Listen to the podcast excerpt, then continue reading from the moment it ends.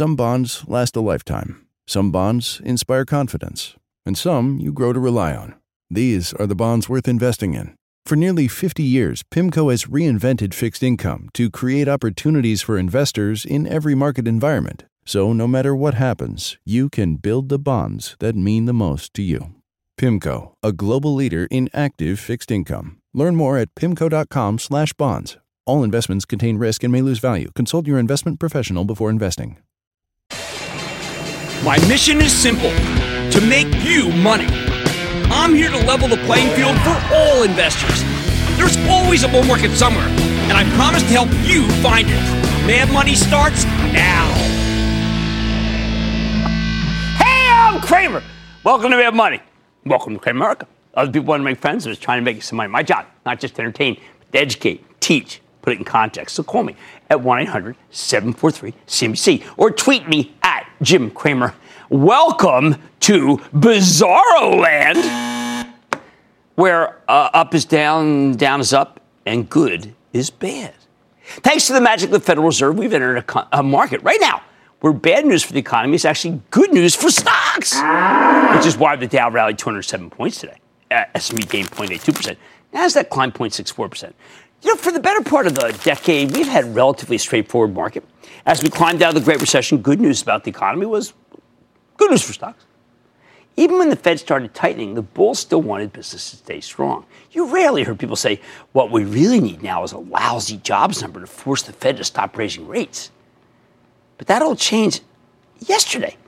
It's one of the reasons why I was, I was up 500 yesterday, and I'll, again up 207 today. Yesterday, when uh, Fed Chief Jay Powell told us he's watching the economy and would take action if it gets too weak. In other words, if business slows down, Powell's indicating he's prepared to slam on the accelerator with a rate cut. Suddenly, the bulls are rooting for the economy to fail. Because the worse the data gets, the more likely it is that the Fed well, slashes rates. And that's how we could rally today on a very weak payroll report from automatic data processing this morning. They do this thing, comes out a couple days before the actual number on Friday. Uh, it, it's why investors cheered slow housing sales. Uh, they're, they're even cheering uh, weak uh, auto sales. I know this can be confusing to you. It can also be infuriating. We're supposed to cheer for people getting laid off? What kind of market's that? What kind of world is that? Now, two days ago, that ADP number would have actually been terrifying. Now it's encouraging? I mean, how the heck are we supposed to keep track? It, maybe you think the market's completely nuts. It's not. It's not. See, because now we're on the other side of an interest rate cycle.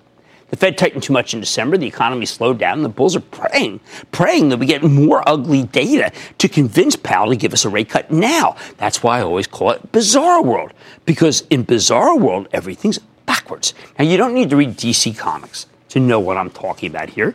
You just need to watch that one episode of Seinfeld. It's season eight, by the way, episode three. Google it. Watch it, for heaven's sake. Now, any weak data is a positive, and anything strong is a nightmare. Because if the economy stays even lukewarm, the Fed won't give us those much prayed for rate cuts. And that's why the averages were today when that ADP gave us a terrible number, which suggests that the Labor Department's non farm payroll report on Friday could also be disappointing. Yay! It's why stocks took a breather when the Fed released its beige book, showing decent growth across most of the country.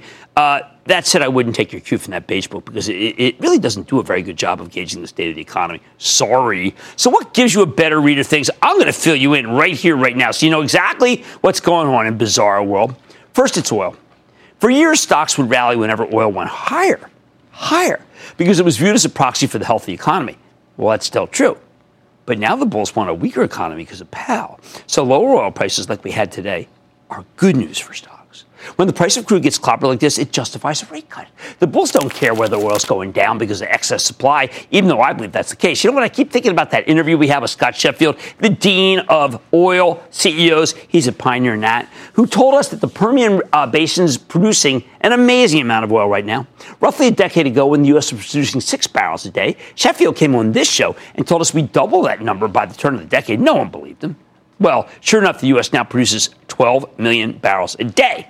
And Sheffield predicts that soon will go to 17 million. No one's predicting that But the oil market is reflecting that. And if it happened, it will wreck the oil market right here, right now. Even as we're thinking that we're so far away from it, it doesn't work like that. It foresees this. And oil, by the way, has already entered a bear market. It's now down more than 20% from the April highs. So that's good. In other words, don't own the fossil fuels, please. The millennials don't like those stocks. In other words, it probably is not done going down because there's less demand from a slower economy. It, it's being hit by a supply glut, too. But the bulls don't care. For, them, it's all about plummeting oil prices as an exhibit of why the Fed must cut rates because it says the economy is weak. Exhibit B our friends, the tariffs. The president might be very sanguine about these tariffs. He keeps slapping on China and now Mexico. But the, uh, you know that happens on Monday, and we know that there's long meetings and you know whatever. Fine. Uh, but the Federal Reserve feels differently. Our central bank is worried that the tariffs are slowing our economy. They're making executives pull in their horns and cause consumers to hoard cash. For example, take this 5% tariff on goods from Mexico that could go into effect on Monday and could rise to 25% if they can't hammer out a deal with the White House. Jay Powell is concerned that this will hurt consumption because it's basically a big sales tax on everything we ship from Mexico, which includes millions of cars. Now, the president doesn't see any negatives here. He can use our commerce to bludgeon Mexico into paying for something like a border wall. And in the meantime, U.S. based manufacturers will get a leg up versus Mexican based manufacturers. What's the matter with that? However, the Fed knows that consumers are ultimately the ones who pay for these tariffs, and they're terrified of Trump's trade war. Finally, there's our friends in the bond market. The yield on the 10 year Treasury has collapsed. It's now at 2.135 as of tonight. That's lower than the Fed funds rate, shortest of short term rates set up by the Fed. Now, when you see that, you have what's known as an inverted yield curve. Really boring, but it's a sign that the Fed was way too aggressive with its rate hikes last year. Hey, Jay, uh, a culpa, pal, partner. Jay Powell knows that an inverted yield curve is a bad sign for the economy. It always is. There's no, no ifs, ands, or buts. He doesn't want to cause a recession. Bummer. But the ultra low yield on the 10 year tells us there's a real lack of demand for money. Companies aren't borrowing for construction. People aren't borrowing for mortgages. And that's why Powell started talking about the possibility of a rate cut yesterday. Many people are expecting him to start easing by July. I think that's getting ahead of themselves. It's just too much of a U turn versus Powell's position at the end of last year when he was still convinced that we needed a series of rate hikes to stamp out inflation. Wrong. Look, I hope I'm mistaken. I would love a rate cut next month, but hope should not be part of the equation. When you use this framework, though, you can see how every day people are making bets that we're going to have a recession. And that's why the consumer packaged goods stocks have had huge moves. Look at PepsiCo. Wow, what a horse. Kimberly Clark, they're not even doing that well. Hershey, they can do just fine during a slowdown. In fact, better than fine, because we're getting lower commodity prices and they may even benefit from recession. It would save them a fortune on packaging and fuel costs. Meanwhile, the secular growth stocks keep climbing and climbing and climbing for the same reason. They don't need a strong economy either, hence the strength in Salesforce last night and Adobe how about that Okta? Google that. OKT. I just like to say it. Okta. You know, like I like to say Zscaler. If we're in a deflationary environment, their future earnings growth looks a lot more attractive, provided they can keep making the numbers. And I think they can. Here's the bottom line, people. Make no mistake, from now on, after yesterday, bad news is good news. As tariffs go up while oil prices and bond yields go down, the Fed has more and more reason to cut rates. Given that the president has endlessly pressured Jay Powell to cut, he needs some cover before he can take action. Otherwise, he'll look like a puppet. And the only thing that gives the Fed cover is a slower economy. Good thing, because that's exactly what we're getting. Zoe in North Carolina. Zoe! Hello, Jim. This is her grandfather, Nathan, uh, and I'm here with uh, my three grandchildren, Nathan, Abby, and Zoe, and I'm going to give you Zoe if you don't mind. Hey, Zoe, how you been? Hello, my name is Zoe Keaton. I am 10 years old, and I am from Asheville, North Carolina. Pretty. I'm investing with my grandfather for college. I was wondering about waste management. Well, you got horse sense, my friend. I think that's a great stock to own, Zoe. I think Fish is doing a good job. Someone at TheStreet.com just did an interview with them, and it is two thumbs up. Good call. I love families who watch together. You know what? Why don't we go to uh, Lee in Virginia? Lee. Booyah, Jim. Booyah. As a long time, as a long time viewer, I know one of your cardinal rules is accounting issues equal sell. Shortly after the IPO of Jumia Technologies, a short seller issued a report claiming that the prospectus contained inaccurate statements and that Jumia had changed some of its metrics, so the stock tanked. Yes. Is this a situation where the we should just sell, or is it a buying opportunity? Well, I mean, it's tough because they stand by the disclosures in the prospectus, but I don't really care for the company. I got so many other stocks that I really, really like in that sector. Why do I have to go down and deal with a company that actually was so easy to attack? You want e commerce platform, you buy Shopify. Ron and Maryland, Ron. Hey, Jim. Booyah, booyah. First time caller and long time listener. Fantastic. What's up? I have a, I hold a position with TLRD, and Really? it pays a, and it pays a dividend. The stock has been down before the tariffs, and I don't know which direction the stock is going. Should I sell, hold, or buy? Well, one thing that my staff has learned that I think is really a terrific lesson, even my friend Frack, who's back here just for a couple of guest appearances, which is that stocks do stop at zero. It's a remarkable thing. It keeps you from really hurting yourself. Um, I don't know what else to say. All right, weak economic news is now a market positive. Strong data? Oh no, we don't like that anymore. The Fed needs reasons to cut rates because the president's been pressuring those guys forever. Hey, by the way, on Mad Money tonight, a new under the radar fintech play that you're really going to want to invest in. I'll reveal the name just ahead. Then, thinking about cleaning out old Mad Money episodes from your DVR or your Betamax? Think again. I'll tell you why it could hold the key to your portfolio potential. And it's a company transforming the way organizations make business decisions, and the stock is up more than 60% this year. Is it time to make a plan to add Anaplan, a man, a plan, a bull market to your portfolio? I've got the CEO, so I would stay with Cramer.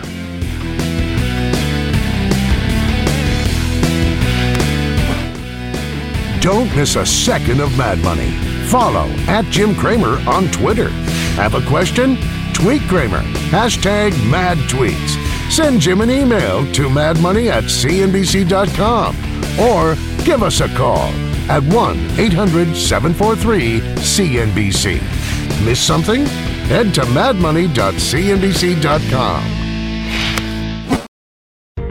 I want people to feel like they just learned something.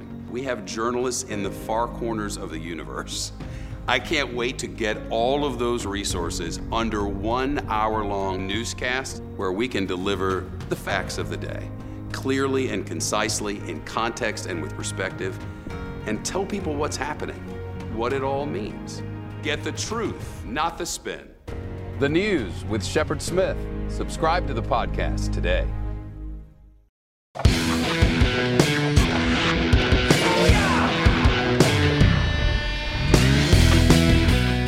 Now that everyone suddenly feels very comfortable with the market after a couple really bad weeks making five, I want to highlight a group that's done incredibly well during what's pretty, let's say, a pretty volatile period. I'm talking about the financial technology stocks, or fintech for short, which a lot of people, by the way, think are rolling over. The chartists don't like them. Well, isn't this an interesting time to discuss it then? This is a cohort that tends to thrive when investors are worried about the economy, and nobody feels safe owning traditional financials. They were good for one day yesterday, and then they're back to their old bad ways. If the banks feel too risky with an inverted yield curve, you buy the fintechs.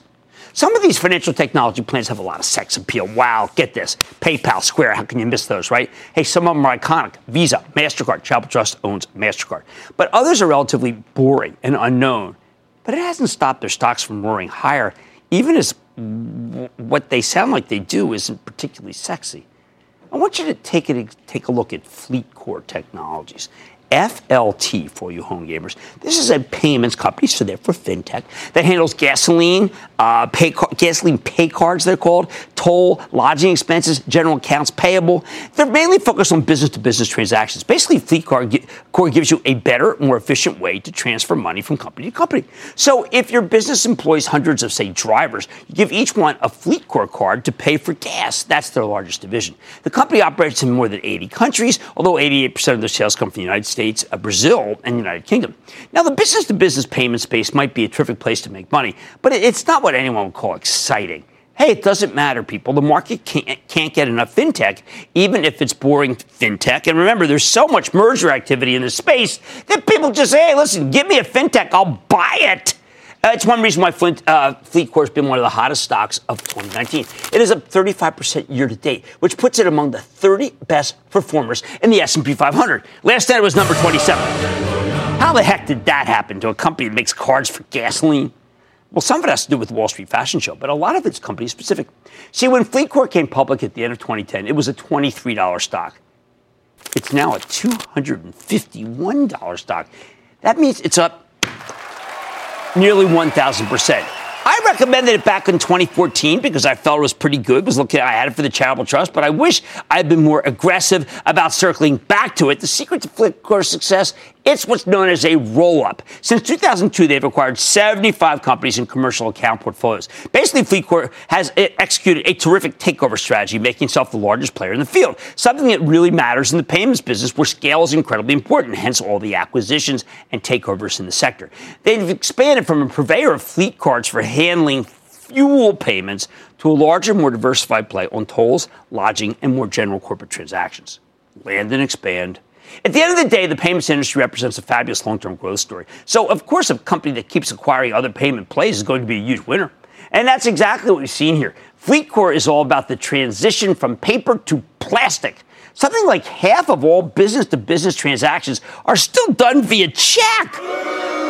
Which means the companies involved need to hire a bunch of people to write the checks and mail them and collect them from clients and then deposit them on the other end. Oh man, that is just a huge waste of time and money. The idea behind FleetCor is that you can lay off all those people and save yourself a lot of money. It's a great story. And that's part of the reason why the stock's been such an excellent performer. Even as it's pulled back about 25 bucks from its highs over the past couple weeks. Remember, I told you the charters are saying it's rolling over. When FleetCor reported its latest quarter roughly a month ago, the company delivered a nice top and bottom line beat. 11% organic revenue growth. Remember, it's so hard to find double digit in this market. Even better management raised their full year sales and earnings forecast. Beat and raise. How did they do it? You need to view these payment companies as fighting among themselves for a larger and larger piece of the transaction pie. FleetCor gets a bigger slice by making acquisitions, but it also has the ways of growing the business organically. For example, they've got thousands upon thousands of fuel cards out there right now. Uh, they're letting customers use them for other kinds of spending. So your fleet card becomes more like an expense account. See?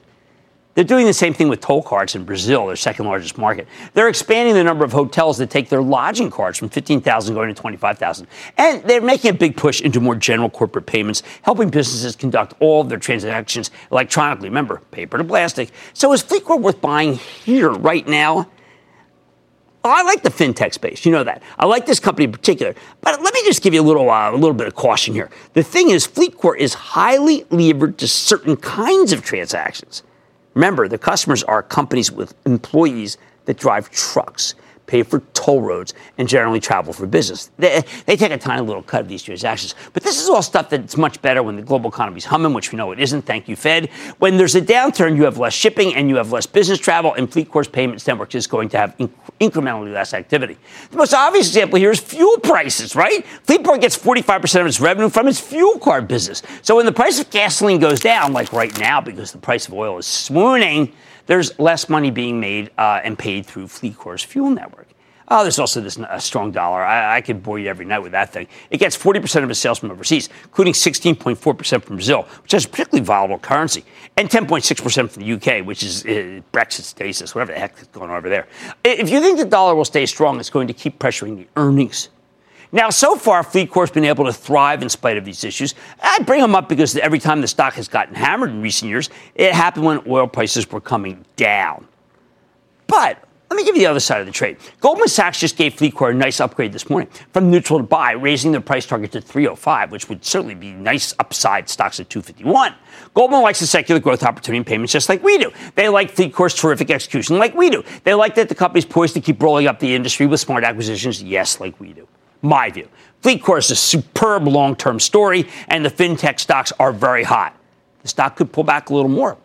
I think you have to be prepared to buy it on the way down, particularly if the price of oil keeps falling. With the stock trading at just 19 times next year's earnings estimates, it is pretty darn cheap. It is right. Bottom line FleetCor is a lousy trade, but it could be a terrific investment as long as you approach it patiently. The payments industry is just too good to ignore here. And every time these stocks go down, whether it be a Visa, whether it be a MasterCard, whether it be a Square, whether it be a PayPal, or whether it be a FleetCor, it has paid to buy, buy, buy the stock. Leslie in Michigan. Leslie. Hi, Jim. Thank you for taking my call. Oh, no problem. My, con- my concern is with the outlook for Square.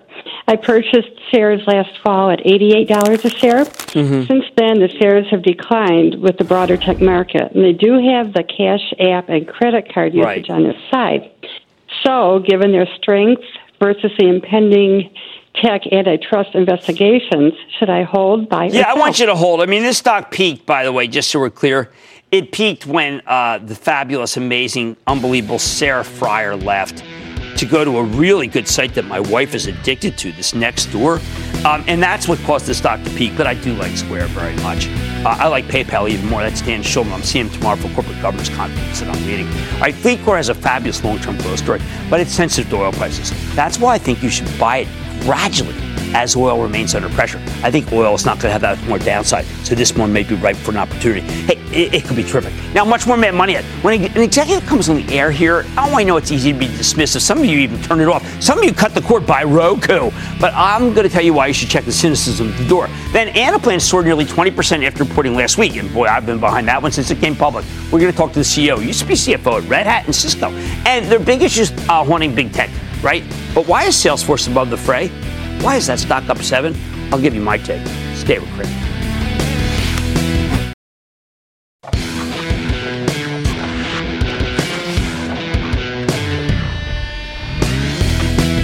If you want to be a great investor, you can only be, uh, let's say, afford to be so cynical. When executives come on the air, it's easy to be dismissive. Oh, they're just talking their book. Uh, but you need to strike a balance between skepticism and credulity because many CEOs deserve the benefit of the doubt and you ignore them at your own peril. That's why I do so many CEO interviews on Mad Money. Nobody knows more about how a company's doing than the people who are running that company. When you have a chance to hear from them firsthand, it can be incredibly lucrative. You don't have to take my word for it. I'm going to give you some real examples right now. Eh, eh, back in January, for instance, I spoke to Omar Ishrak. He's the CEO of Medtronic, MDT, the gigantic medical device company. Medtronic stock had just been hammered the day before, down 6% after the company trimmed its full year forecast. But it was mostly because of higher taxes and the strong dollar, not the fundamentals. The analysts were not amused, and they ripped this thing to shreds. So the next day, I gave Ishrak a chance to defend himself. Take a look.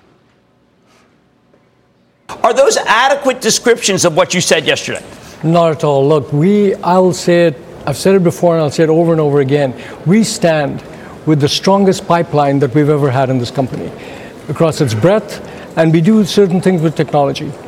We innovate, we create new markets, and we disrupt our own markets. And we've got that across a breadth of technologies that we've never had before and no one else has. And we think these are game changers for healthcare, and we'll be in the middle of that.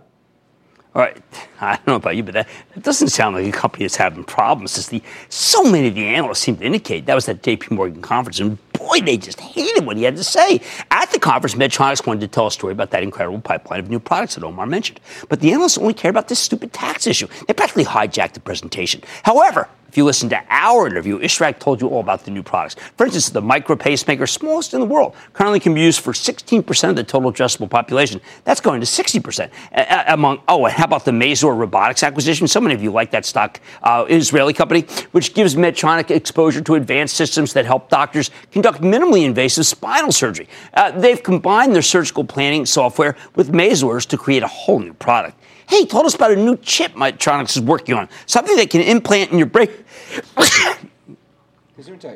Thank you. I mean, hey, I've been doing it for 14 years. I can sneeze all I want. Uh, and it helps people uh, with movement disorders and Parkinson's. I've looked into that one in particular, and it's really kind of, uh, let's say it's like, it, it is like, uh, fantastic voyage.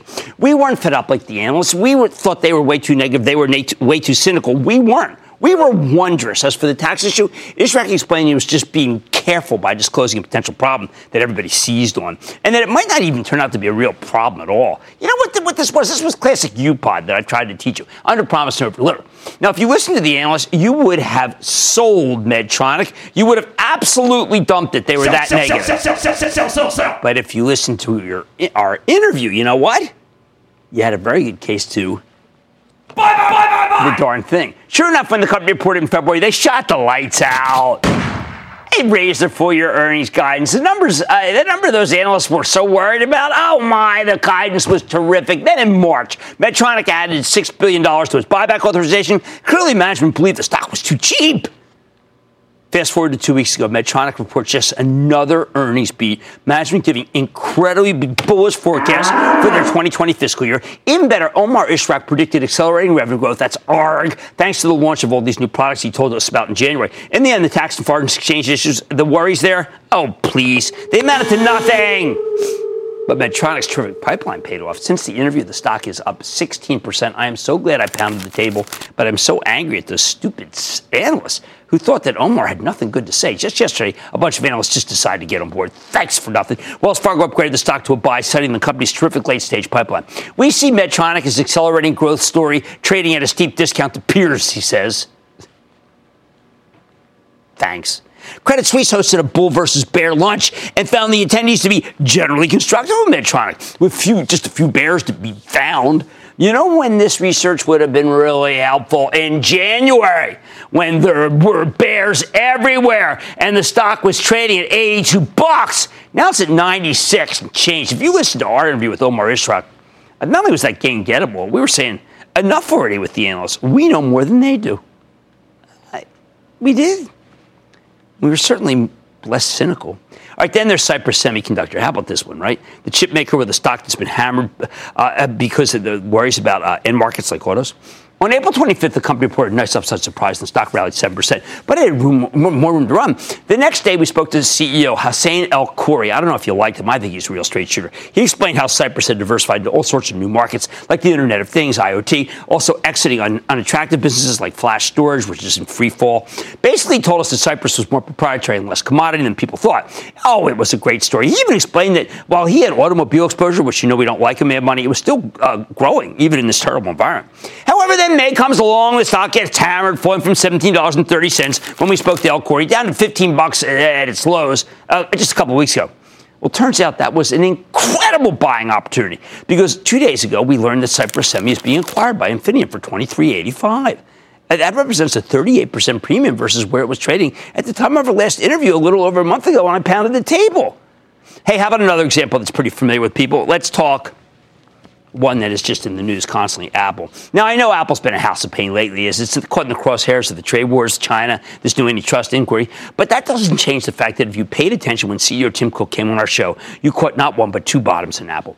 The first time was in May of 2016 when the stock had fallen out of favor over worries about a disappointing iPhone cycle and a slowdown in China. Everyone was telling that Apple's best days were behind it. Carl Icahn, we love him. He'd been a long major time major shareholder. He dumped the stock and told everyone else who would listen to get out. By the time we spoke to Tim Cook, it had traded down to 93 and change. But he told a very compelling story right here. And Apple spent the next two and a half years roaring higher, practically in a straight line.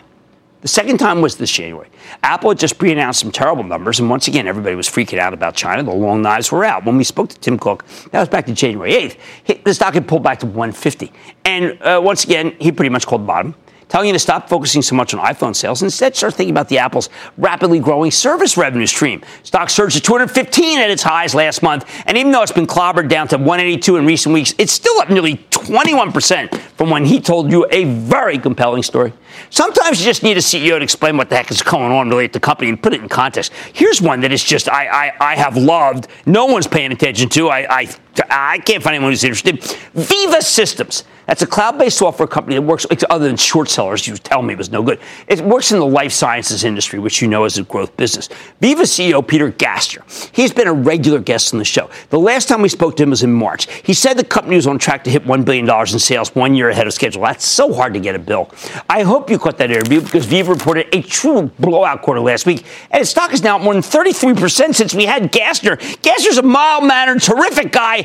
Bingo! Here's the bottom line. You're really doing yourself a disservice if you tune out our, during our CEO interviews. A lot of news is made here, and if you pay attention, you could often identify some terrific opportunities. I think about a Coupa software, or Okta, the Zscaler, the Zendesk. These are all working. But still, before you do, I insist that you do some homework. Let's go to Jeff in Pennsylvania. Jeff! Booyah, Jim from State College, Pennsylvania, the home of the famed Penn State Nittany Lions. Thank you for that running back. Let's go. yes, sir. Hey, my question uh, concerns Starwood Property Trust, ticker symbol STWD. Yeah. You had them on the show a while back, and you sparked my interest. I did my homework and due diligence and bought an initial position in December at about twenty dollars a share. Okay. Well, I, Jeff, I need you to hold on to it. It's Barry Sternlicht this, so we got to get Barry back on. But he's a breath of fresh air. What a smart guy. I, I think it's great. You got that yield, 8% yield. You're up a couple of smackers. That's just a good stock. That's great income stock for people who want one income. I trust that guy. I think he's money. All right. Uh, look, listening to CEO interviews on Mad Money, it can be incredibly lucrative for investors. Just be sure to strike a balance between skepticism and credulity. All right, we got a lot more Mad Money. Can an investment in, Anaplan keep your portfolio connected to profits? Talk about listening to a interview. I'm talking with the CEO. Then dealing with fears around the, ch- the trade wars with China and antitrust inve- investigations. I'll tell you why it's more important than ever to know why the customer is always right. And all your calls rapid fire in tonight's edition of the Lightning Round. So stay with Cramer.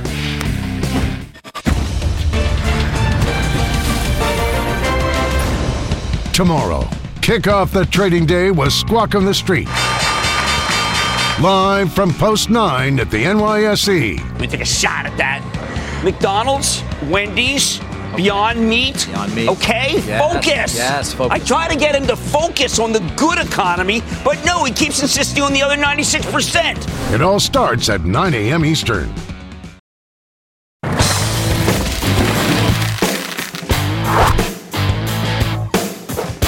As I told you earlier in the show, when we bring CEOs on this program, it pays to listen to what they have to say. For example, last December, we spoke to the head of a cloud based software company called Anaplan, which helps businesses with forecasting and financial planning. He told a really compelling story, and guess what? Since then, the stock has given you a 61% monster gain, and that includes an 18% run on Tuesday of last week after the company shot the lights out with a fantastic beat and raise quarter. As much as I hate to chase stocks that have run already, I think this one I think this one has more to run.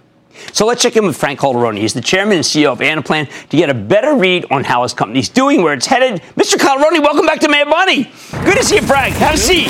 Good to see you. Now, people don't realize I, I have known Frank for a long time because he was CFO of Cisco and of Red Hat, two companies you know that I am very enamored of. Red Hat going to be swallowed up by IBM.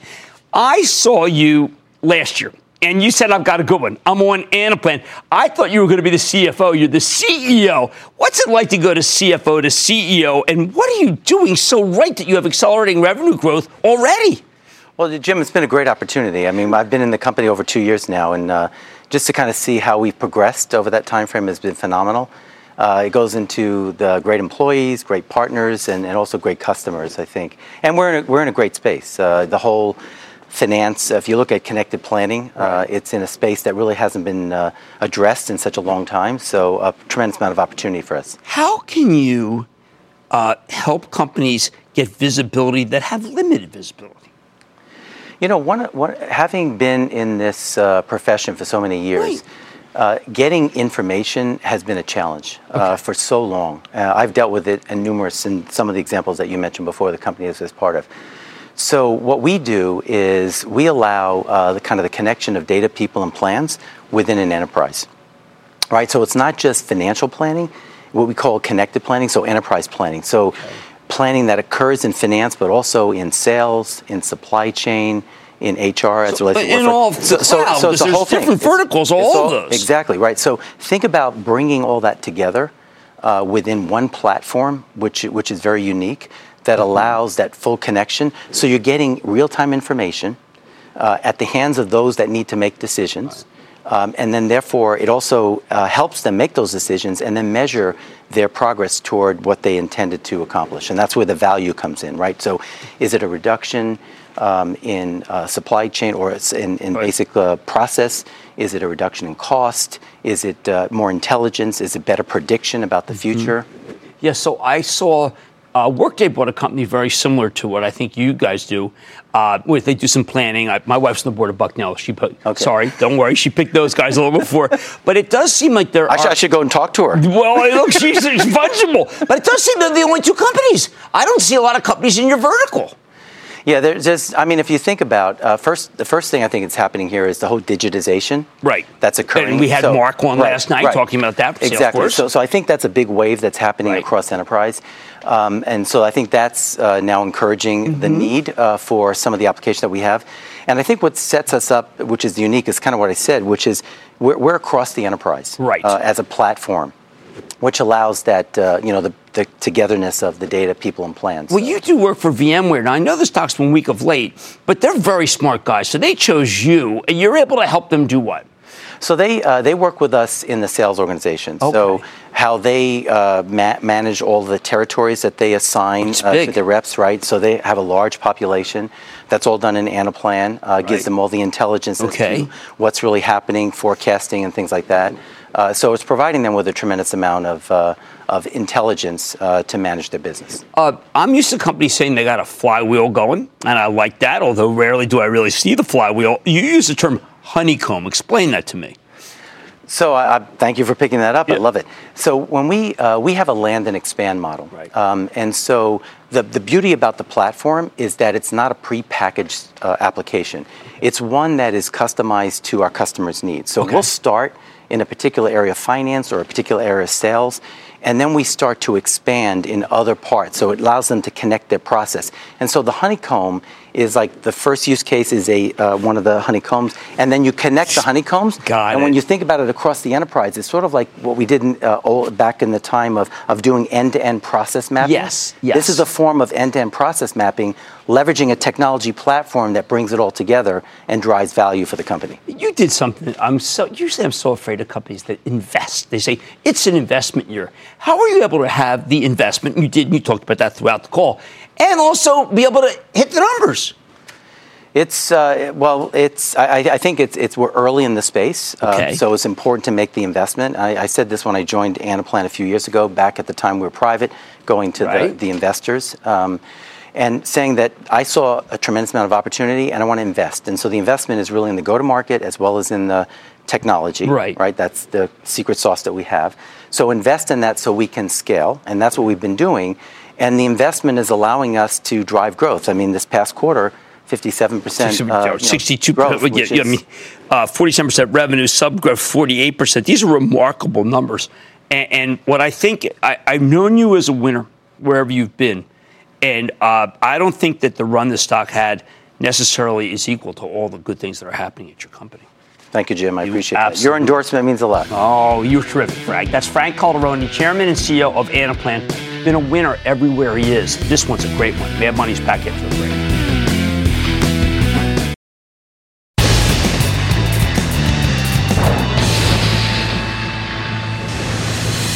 It is time. Time for the light round. Goes one of the Tim Suckers. We play the sound.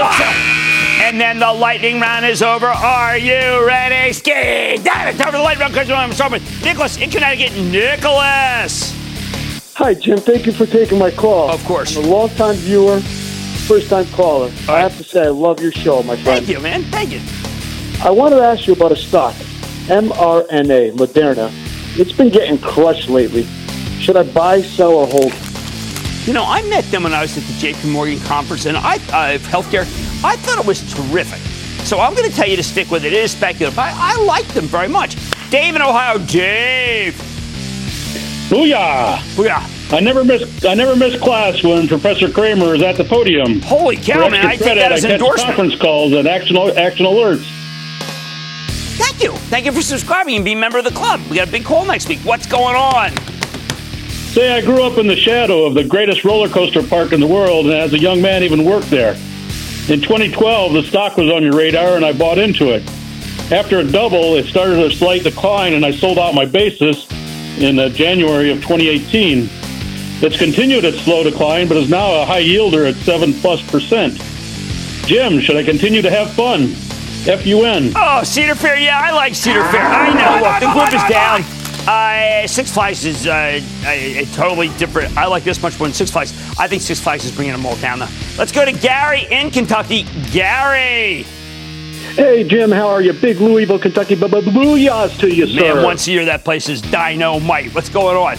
It's fantastic. Hey, buddy, I've been in MRTX, Mirati Therapeutics, since July of 17 at $4. It's pushing a 100 bucks now. Uh, yeah, but you know they, they did that thing with Amgen and ASCO. It was just killer. Now look, we uh, look, you got that price. You got to take some. Sell, sell, sell. Please take your basis out. Play with the house's money. But that was really good news they got this weekend. How about we go to Dave in North Carolina? Dave. Booyah! From Charlotte, North Carolina, the Queen City. I thought it was the Queen City. Sometimes you get it confused with the Rose City down the block. What's going on?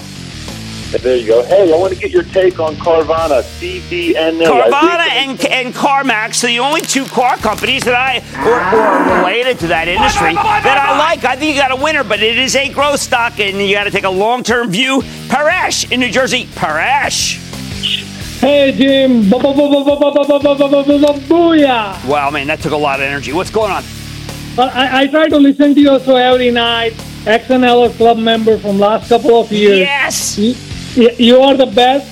Thank you. With the yeah, we had a couple understand. good stocks, doing some good stuff. Thank you. What's going on? Uh, well, my stock is AGN. You recommend to buy that, and then you recommended to sell too. Oh, but yeah, I made well, a you mistake. Know, we got burning that. We bought, we own that. And if you remember, Fraction Alerts, you got that Pfizer bid, and we hung on, which is why I say don't be a arbitrager. Finally, cut the losses. I still don't like it at 126. I still don't like it. Uh, you need growth in order to get a drug stock rolling. I need to speak to Paul in Rhode Island, please. Paul. Hey, Jeb. Third hey, time follow, long time fan. First time, long time. What's up? 11 years, yes. Wow. What's your long term forecast for the cybersecurity company Fortinet, symbol FTN? I don't know why Fortinet is not doing better. Now, Proofpoint is one of my faves, and one that uh, I really am getting hurt on for the Charitable Trust is Palo Alto Networks. That really good, really good run, and then bingo, we need to hear from management. I don't know what's going on. Nikesh Arora, come on. But, you know, I, I don't know what's going on with that one in particular. I need to go right now to Kathy in Illinois. Kathy. Hi, Jim. Um, I just wanted to thank you. You helped me put my kids through college. There you go. Not bad. Thank you very much for that. But anyways, I was wondering about Chevron with all this thing with electric cars. I, I think Chevron's a good company, but I am no longer recommending fossil fuel sto- uh, stocks on the show. Now, why am I do that? Because the millennial fund managers just don't like it and they are going to inherit the darn earth. And that, ladies and gentlemen, conclusion of the lightning round. The lightning round is sponsored by TD Ameritrade.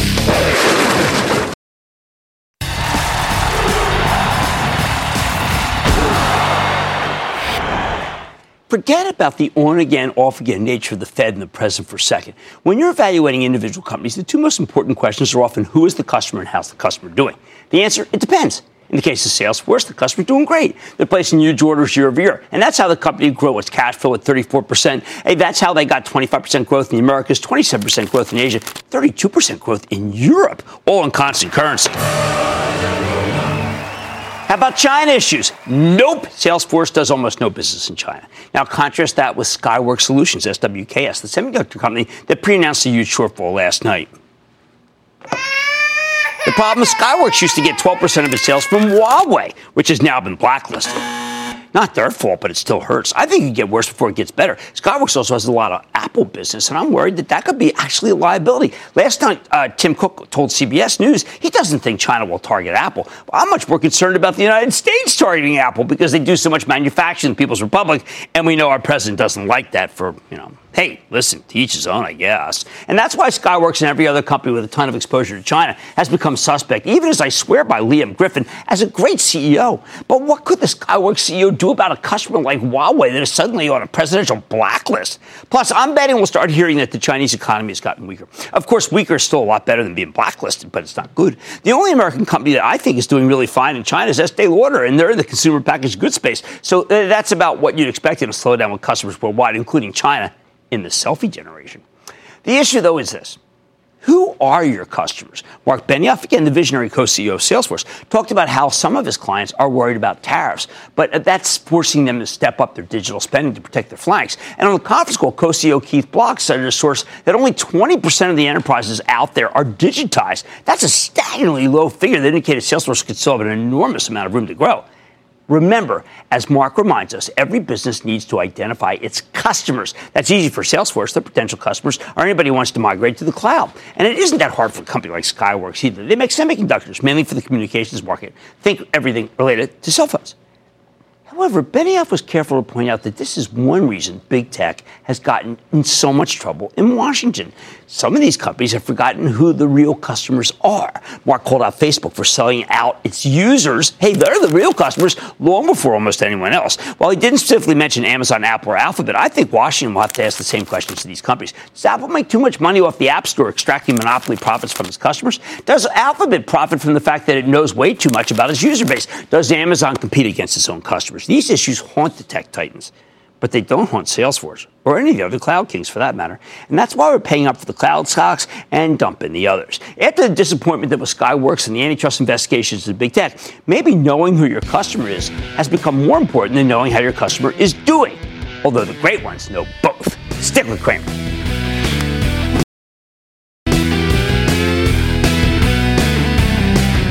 company that I really come to like is Stitch Fix, and that's Katrina Lake. She has done such a magnificent job, and they blew out the quarter at the end of the day. It reminds you that technology of all forms, but particularly digital, is still the place to be. And we learned that from Salesforce last night, didn't we? I like to say there's always a bull market somewhere. I promise I'll find it just for you, right here on Mad Money. I'm Jim Cramer, and I'll see you tomorrow.